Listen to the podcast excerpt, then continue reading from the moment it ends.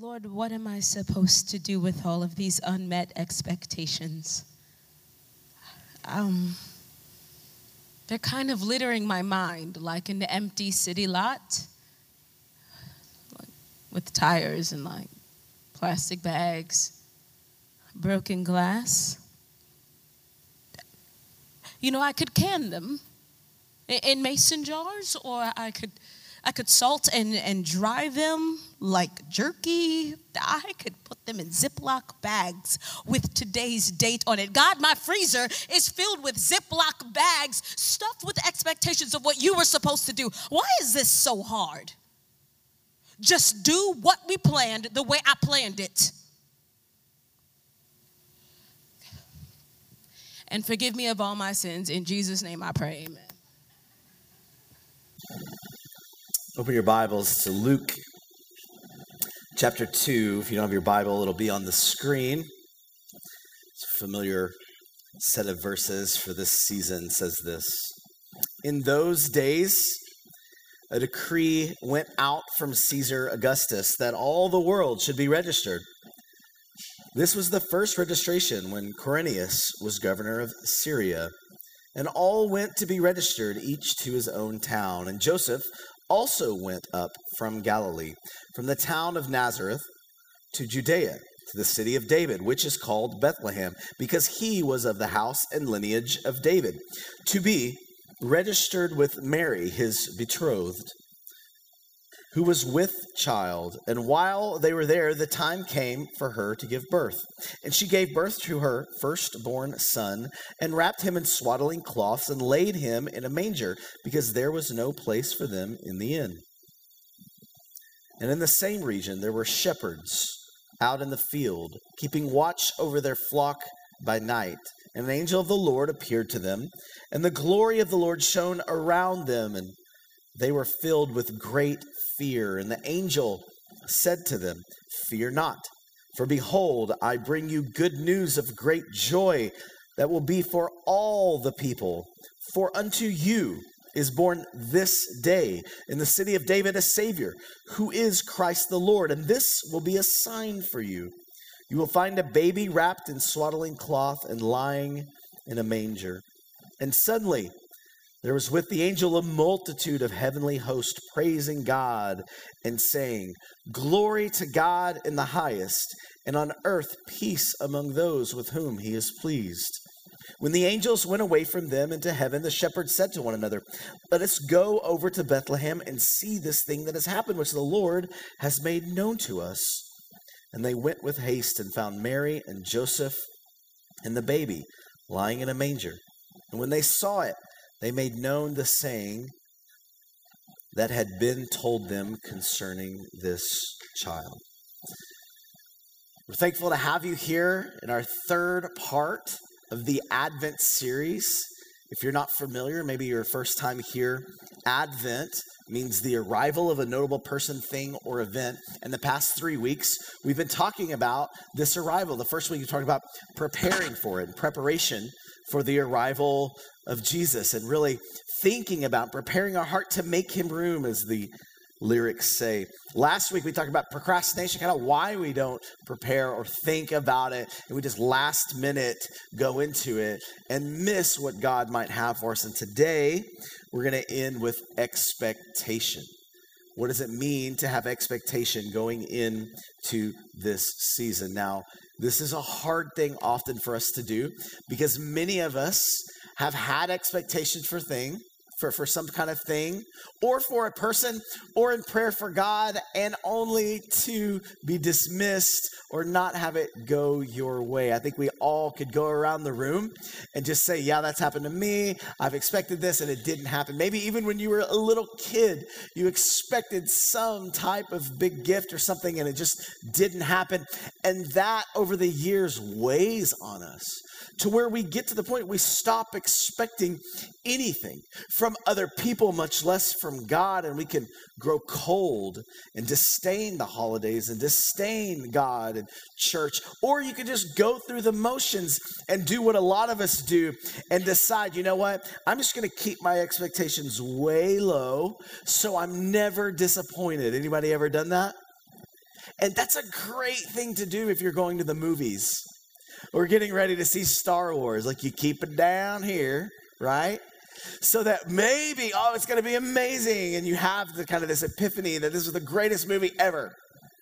And so we lowered our expectation. But I'm here to say today, as we talk about expectation and preparing for the arrival, that's not a great way to live. That's not a great way to approach God. It's not a great way to approach the new year. And yet we've all lived that. My wife is really big into decorating. You should see our house Christmas, right, Addison? I mean, it's crazy. Things everywhere, lights everywhere. And my job is like pull it all out and dump it, and then she sets it up, and then I put it back up. Like, that's my main job. We'll all help out here and there, but she does the bulk of it. She also loves baking and like making nice little cakes and things like that. So she's into Pinterest. Any any Pinterest people up in here? Okay, yeah. Oh, I see that hand. Yeah, right. Into Pinterest, and there's this thing in Pinterest where you see something, you're like, oh, I want to try that, and you try it, and it doesn't go very well. That's called nailed it. Let me give you some examples of a few that I found. Here's one. I saw string art balloons on Pinterest. Nailed it. This is what they expected and what they got. What about this one? If you're artsy, crayon melting art. Ooh, I'm going to try this. This looks amazing. Nailed it. Duct tape everywhere. How about this one? Baby, I'm going to make breakfast this morning. Nailed it. You ever tried to do some of those kind of things? It's not easy. I like this one honey, where's the waffle iron? I've tried this. You try to waffle iron things and then it's just crusty and nasty. You always do something wrong. There was one article I found recently. It's actually a throwback article, article that came back and went viral again. And it was about this woman in 2001 who was a waitress named Jodee Berry. And she's a former former, notice, Hooters waitress thought she was in a deal for a, of a lifetime when she was promised a brand new Toyota if she won a beer sales contest at the restaurant. So she worked hard, she, she did everything she can, only to find out after she won the contest, she was blindfolded and led to the parking lot outside the restaurant for her surprise. Instead, a long awaited instead of a long awaited car, she got a small package with a toy Yoda inside. The article continues to say how she sued the company, and I think they settled out a court or something. The funny part about that, I mean, it's sad because you're, I'm going to get this car, I'm going to work hard, and you go out and it's a toy Yoda. Some people on the comments section of this article said, I hope you held on to that toy Yoda because a 2001 toy Yoda is probably worth more than a 2001 Toyota now, especially with where Star Wars has gone. But I think we've all been there. We had this and we got this. In fact, experts will say if you're angry and you have anger problems, that it's not typically that circumstance or that thing that's the problem. The root, you get to the core and the root of anger, is unmet expectations. This is actually a really good thing to know. So if your spouse is really angry with you, um, you might want to get on the same page. What do you expect, girl? What you want, right? You might want to get on the same page and, and figure out what the expectation is. But with what we deal with nowadays in Christmas time, season, a lot of us come into this season where it's the most wonderful time of the year. And you've got those people that are like elf and picking gum off the subway, right? That are really excited and fun. And then there's people that have been through some stuff. Maybe they have family members, this is their first Christmas without them. Or maybe they aren't looking forward to those awkward conversations with family members that they've been abused by. This is a real thing. There's a reason why this season is so hard on so many people, and yet, how do we raise our expectation in God and not lose a childlike expectancy and a hope that God is able to do something in our lives? How do we not, as one author says, grow older than God? See, life will beat expectation out of you if you let it. because we have two sides of expectation. Oftentimes, you've been there when you were a kid and you expected something and it didn't, and you didn't get it, and then you become adult and you expect something and then it ends up here, and you expect this and ends up here, and after a while, you just lower the bar so low because you don't want to believe anymore. And yet, the scripture talks a lot about this because this is the time of year where God exceeded expectations. And although the people at the time had expectations that weren't met. God later exceeded them. They expected one thing and they got another, but then they expected something little and they got so much more because life just does that. It's in the fight and the build. You're doing both constantly, but we've got to keep ourselves in check to make sure we've not grown older than our Father in heaven. Think we know more grow old in our belief and lose that childlike innocence. There's a great, he's really a great professor. I've met him before here at Houston Baptist University, HBU, renowned um, um, historian, amazingly. His name's Dr. Craig Evans, and he wrote this article called A Closer Look Messianic Expectations. I'm going to read you a little bit of it. It says this The birth of Jesus was expected and prepared for, but also unexpected. The Savior of the world was born to a young couple, Luke 2, 4 through 5, fleeing persecution, Matthew 2, 13, and born in a barn, Luke 2, 7. The king of Israel wasn't born in a palace surrounded by servants and silk sheets, but in straw surrounded by shepherds, Luke 2, 16 through 18. Mary was not a queen, and Joseph was not a ruling king. The expectation of the coming Messiah was that he would be a warrior king, born to a noble family, but Jesus was born into a blue collar carpenter's family. No matter how people had prepared and what they expected the Messiah to be, Jesus went beyond their expectations even as a suffering king who allowed himself to be crucified for the world. Jesus' willingness to suffer and die stands in marked contrast to the widespread expectation of a coming Messiah who would slay his enemies.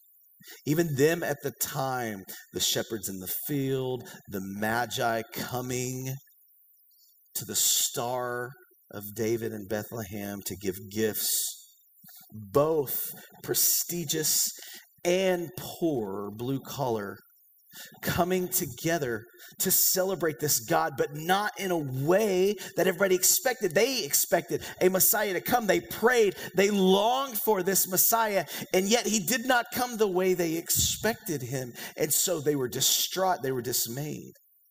In fact, so much so, as he's growing older, we see in Jesus's life, he's getting older. He starts his ministry and comes out and is healing people and saying things that are harsh and hard, but also brilliant. People are confounded by his wisdom because they're going, Who is this? He's Joseph's son. He's Mary's son. Didn't she have him out of wedlock? Oh, she claimed it was God, right? All of the thoughts and expectations was God's going to bring this Messiah and he's going to look like this and act like this and he's going to deliver us from Rome. And yet God exceeded the expectation because he didn't just deliver them from their external bounds, but internal bounds in what his full plan was. And today we get to celebrate not just the freedom that we have externally, although it's great and we should celebrate that. But internally, what Jesus did to reconcile us, to bring us back in relationship with God, with a Father, with ourselves in wholeness and internal healing. What he's brought to us in reconciling us to one another, the miracle of miracles. These are the things we raise our expectations towards. And remember, God can do this, and God wants to do it again. And yet, this is really hard to do, especially if you've been disappointed. And we've all been there, myself included. We have to work through some of those disappointments so that we can believe God again for something great. See, because God says this faith is the evidence of things hoped for. That word hope means expected, expectations. So we have to have faith for something that we're hoping for and longing for. We have to ultimately look at what God is offering us and have a sense of faith. Let's go, let's stretch out and not just be disappointed by all the things that He hasn't given us, like you saw in the skit earlier. Hard to do, especially the more disappointed that you've been. We could go around the room and you could share with me your story of disappointment, and we could all sit here and go, Man, I know. And yet, in the same breath, we read of the Christmas story of God exceeding expectations. What do we do with that? Well, the disciples started following Jesus the way by first of all starting saying, I give my life completely to you. It's the adage you've probably heard before Jesus is either Lord of all or not Lord at all. And they started that way. They understood, I'm following you. In fact, they left everything. They left their house, their home, their mom, their dad, their career to follow Jesus because they understood he is Lord. And he would later look at people and say, Why do you call me Lord and not do what I tell you to do? And it's harsh, and, but it's true. If he really is God, if he really is Lord, then he knows the way. I've got to trust him, and I've got to figure out his way and walk it and do it. But see, that was the beginning stages of a relationship with God because you can grow in your relationship with God. All the way to the point he's testing them, he's seeing their devotion. At one point, Jesus says really radical things like, Hey, come to me, eat my flesh and drink my blood. And it says a lot of his disciples said, went, This is crazy. This is like zombie stuff. Why ain't into this? And many left, and yet he turned to his 12 and said, Are you going to leave too? And they passed the test. They said, Where else would we go? You alone have the words of life. They keep passing these tests to the point later in the relationship. Jesus looks at them and he says, This I no longer call you servants and slaves. I now call you friends. What an amazing point to be in a relationship with somebody that says, not only am I noticing you trust me, but now I trust you. And I want to talk to you as friends. Ultimately, culminating to his death burial, and resurrection. And even when he died, they're all holed up. They're, you talk about misexpectations. They gave their life to this. He's dead. They're afraid. They're in their room scared. He shows up. They see the resurrected body. And then there's a boldness that comes on them when the Holy Spirit comes on them. And now, listen, they have even closer relationship with God, not just friends, but now sons and daughters. And that relationship, listen, is so much deeper than just a servant. And yet, that's where God wants to take us on our discipleship journey. And we see it clear. But most of us just look at God and we think about this, what I'm going to show you. I was watching the TV version of the movie Coming to America. You guys remember this movie? Great movie especially the TV version. Let's keep it PG, you know what I'm saying? In this movie, there's a scene. Eddie Murphy is the prince, he's got his bride. See your queen, right? And they have the song, You're Welcome for that. And I mean, it's just beautiful. The falsetto, amazing. She walks down, and the train of her robe literally fills the temple, right? Isaiah 6, there you go, the Bible. He looks at her, and he doesn't know her. He knows she knows him and all the things he likes, but he doesn't know her. So he takes her into this back room and he starts to ask her questions. And if you remember the movie, what does he say? He says, What kind of uh, music do you like? Whatever you like. I love this scene. What, what, what kind of food do you like? Whatever you like. Bark like a dog, right? She starts doing everything because it's not it's not mine but whatever you like And finally, he gets to the point where he looks at her and he says, quote, listen, I know what I like, and I know you know what I like because you were trained to know what I like, but I would like to know what do you like?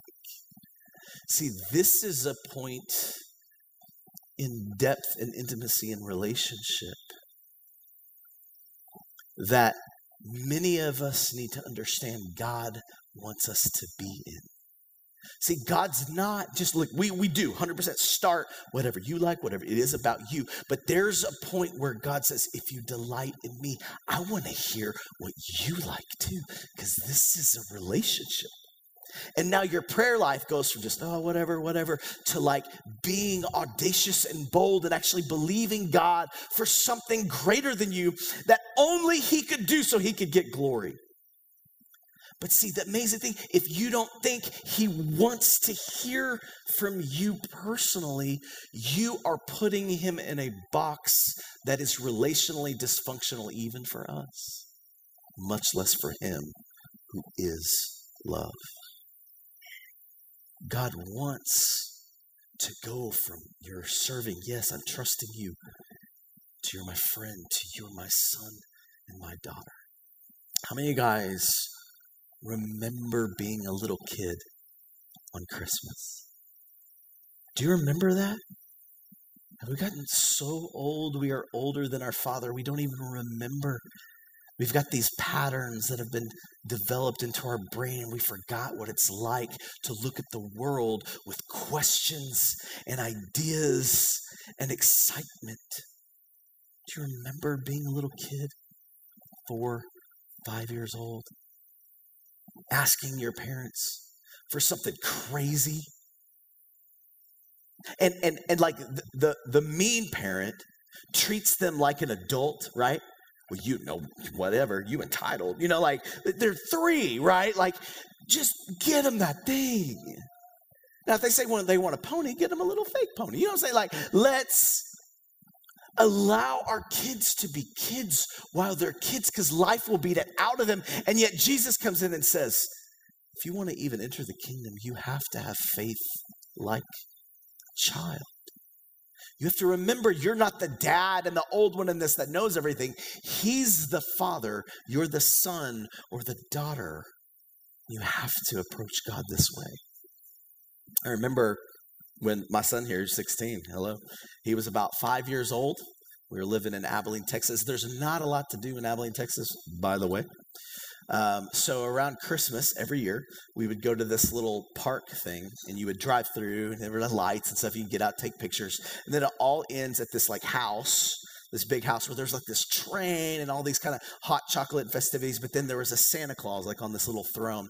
And my wife, being the traditional person she is, because she did this growing up, she just had to every year had the kids go sit on Santa's lap, get the picture right. And you talk about missed expectations. You ever try to take pictures of kids with Santa? Or just take pictures of kids, period, right? They're just all over the place and you're crying by the end. God, you got like one picture out of a thousand. Thank God for digital photography. So we would every year we'd do that. We'd go, and I remember. Here's a picture of Addison. Oh, oh, so cute. You were so used to be so cute. Addison's about five years old, and we're in line, and we're waiting, and Santa's up there, and everybody's going and we looked down at him and addison at the time was really into justice league like superman and you know hawkman and all these kind of things and so he was wanting the toys and the video games and all that kind of stuff and so we had kind of rehearsed okay you're to go you're to talk to santa and you know, ask him you know he's santa well, whatever. We're getting ready and he looks a little down we're like okay are you ready? What are you to ask him for? And he looks up kind of despondent a ball and we're like, wait, wait, that's not what we talked about. What do you mean you're asking for a ball? He said, this is how Addison was. And is, hey, uh, you know, Santa Claus, he's old. He doesn't know what Justice League is. but he knows what a ball is. So I'm just going to ask him for a ball. And at that time, my heart shrunk three sizes because I went, What have I done wrong? If you know anything about the first kid, you treat them like an adult too quickly. And I felt sad because I'm like, wait, what has he believed? God somehow has to do with me that he can't just ask and be excited and believe for something great because something in his brain said Santa doesn't understand. Already at five, he's disappointed and is just going to ask for a ball. How many of us go to God in the same way? Pray, believe, new year, new me. Christmas time, yeah, yeah, yeah. What do you believe in God for? Ball. And I think God, like my heart is sad, God goes,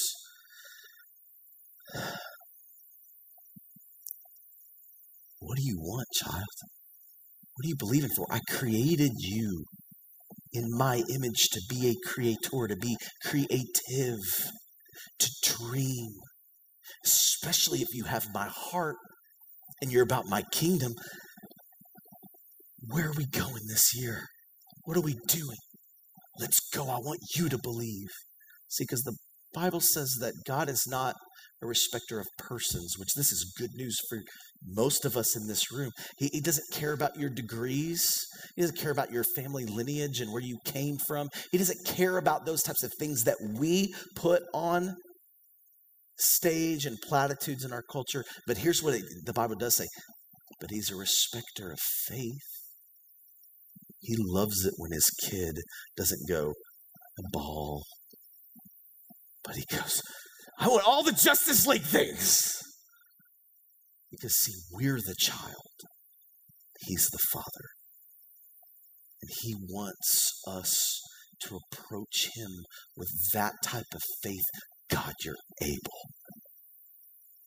This is what Christmas is also about. And when we receive what he has done and who he is and how he's reconciled us, that reconciliation, that bringing back into relationship with him, we grow in that relationship. And it is a relationship, not just whatever you like, but growing in intimacy with God, where he's going, I know what I like, but what do you want? Now, I'm not talking about prosperity gospel, just believing for crazy things. Although I do at the same time want you to believe for crazy things in the name of who Jesus is and what he can do and not limit what God wants to do in and through you this year. Ephesians chapter 3, Paul writes a letter to the churches in Ephesians and around in Ephesus and around, and he says this Now to him who is able to do far more abundantly than all that we ask or think. Some versions say, they interpret from the Greek, that we can even dare ask or think. According to the power at work within us when he placed his spirit on us, adopted us as sons and daughters. To him be the glory in the church and in Christ Jesus. Are all generations forever and ever. Amen. There's something about Paul's prayers that were way more radical, not just a ball. But he's able to do more than I could even dare ask or think. That doesn't mean he doesn't want you to ask or think. It's just knowing that he is able. He can. And he wants to because we are the children. We read this every Christmas Isaiah 9, 6 through 7. For to us a child is born. To us a son is given, and the government shall be upon his shoulder, and his name shall be called Wonderful Counselor, Mighty God, Everlasting Father, Prince of Peace, of the increase of his government, and of peace there will be no end on the throne of David and over his kingdom to establish it, to uphold it with justice and with righteousness from this time forth and forevermore. The zeal of the Lord of hosts will do this. I believe the first Christians had this mentality, even though they were enslaved by Rome and had it way worse than you and me. Think Israel without air conditioning. That alone, most of us are out. Having all of the circumstances against them, their expectation of what God can do because of what he proved he did changed everything from just an external ask to an internal and belief in what God is able to do ultimately. Mark chapter 11, Jesus is ending his life from birth. This is like the last week of his life. And he has recently cursed a fig tree on the Mount of Olives. And it says this as they, him and his disciples, passed by in the morning, they saw this fig tree withered away to its roots. And Peter remembered and said to him, Rabbi, look, the fig tree that you cursed has withered. And Jesus answered him, Have faith in God. Truly I say to you, whoever says to this mountain, be taken up and thrown into the sea, and does not doubt in his heart, but believes that what he says will come to pass, it will be done for him. Therefore I tell you, whatever you ask in prayer, believe that you have received it, and it will be yours. There's typically two approaches interpretations to this. You'll kind of get the more extreme charismatic approach that, like, if you did not get the answer to your prayer and what you believed, you didn't have enough faith. That's like one concept and idea. And then there's another concept and idea, more reformed, Calvinistic view is like, no, here's the problem. there's a little bit more nuance to that. You need to actually pray according to God's will. You need to know your motives and all of these caveats. And yet, here, Jesus didn't give any caveats to either way. He just plainly said it. And I believe because what he was trying to get into his disciples was this approach God like a child and be bold like a child. Don't forget, this relationship is heavenly good powerful, loving father to child. And he wants to hear from you, he wants to know you.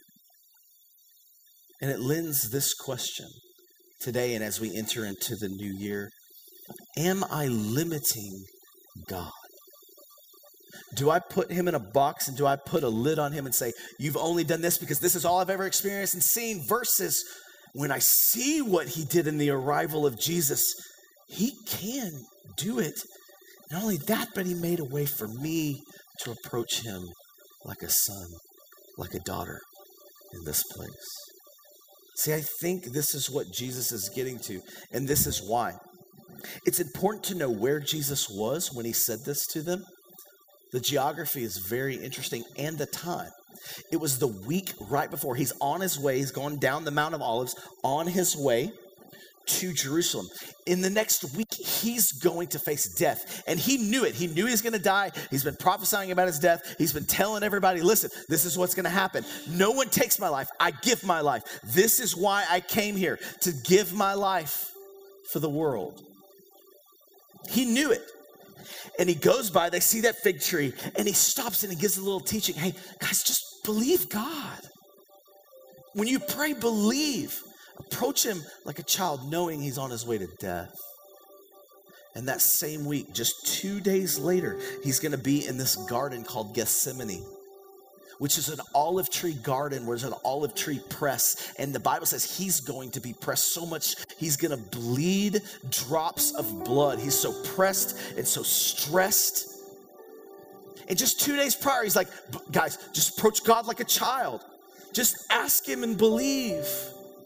Don't wonder about how he's going to do it. Just, just be so bold as to talk to him that way because he wants to hear from you. He's a good dad, and he's going to be in that garden. And I think he's going to pray the boldest prayer anyone has ever prayed. And you know what it is? He's going to say, God, take this cup, this cup of wrath and my death. If there's any way possible, to do this any other way, take it from me. And before we get to, he does say, Thy will be done. But before we even get to that, I think, see, Jesus never said to do something he didn't do, he never taught something that he didn't live. The perfect example And two days prior, him saying, just believe God and ask. He's knowing that's not the will of God, still bold enough to say, if there's any other way, just approaching you like a son to a dad. Such a beautiful prayer. And it's hard for us to fathom because most of us relate to God the way we relate with our father or mother. I'll be honest with you, my, my dad's in prison this year, right? He's in a federal prison in Texarkana right now. It's the first Christmas without him. I know about unmet expectations. And yet, my hope genuinely and what I expect because I've seen God, He's changing that man in prison. We're having conversations about God. We've never talked about God and see the cynical nature and growing older than God in my mind, I could go, well, it's just because he's down and out. It's just this. But no, see, I approach God when I'm asking for forgiveness. He's willing because the Bible says love believes the best in everyone. And he says, yes, okay, I forgive you. You, you repented. I forgive you. He's always ready to forgive us. And then we turn around and look at somebody else and say, they'll never change. And God says, where's your childlike faith? That they too can be changed by me. You were, right? Now my expectation goes of God, if you can do it in me, you can do it in anybody. And I believe now and ask audacious prayers of forgiveness and reconciliation and change, as Jesus would say, don't curse your enemies. That's what normal people do. Bless even your enemies. See, I've seen even over the past few months, talking to my dad in prison, he's been able to baptize people, lead people to Jesus. And I'm going, God's using him and uses even the worst things to do great things for internal healing. How can I not believe that God? has something amazing for 2020, but he wants to hear me speak it. He wants to hear me profess it. He wants to hear me as a son, not just as a servant. And this goes back to you too. I love this picture of this little girl. As we think about faith like a child, and the picture says so much being in a park, and there's safety. She's going after these bubbles and just in awe of the world. And the question, sorry, the word cut off here, but here's the question for you What mountain do you need to speak to our Father about as a child for the coming months and year? Do you have expectation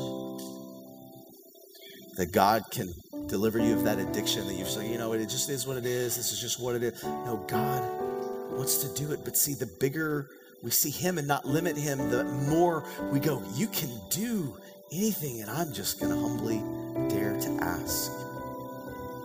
And that's where I want our church to head this next year. As a people, there's a reason why we're called believers that believe that God can reconcile us to each other, that God can exceed our expectation, that God can do something in this city so dramatic that people's hearts start to change. Do you believe? Or are you older than your father? Believe again if anything, this Christmas season, with what Jesus has done in coming to our earth in a different expectation and way, believe that that's only the beginning of what God wants to ultimately do in our lives today. Why don't you stand to your feet? We're going to end our service today with a Christmas song, but a beautiful one of let us adore him. See, because the more we adore Him and look to Him and who He is, the greater our faith and expectation of what He can do lives inside of us. So, Father, we adore you in this place. Exceed our expectation. Grow us this season to know we are sons and daughters of you. In Jesus' name.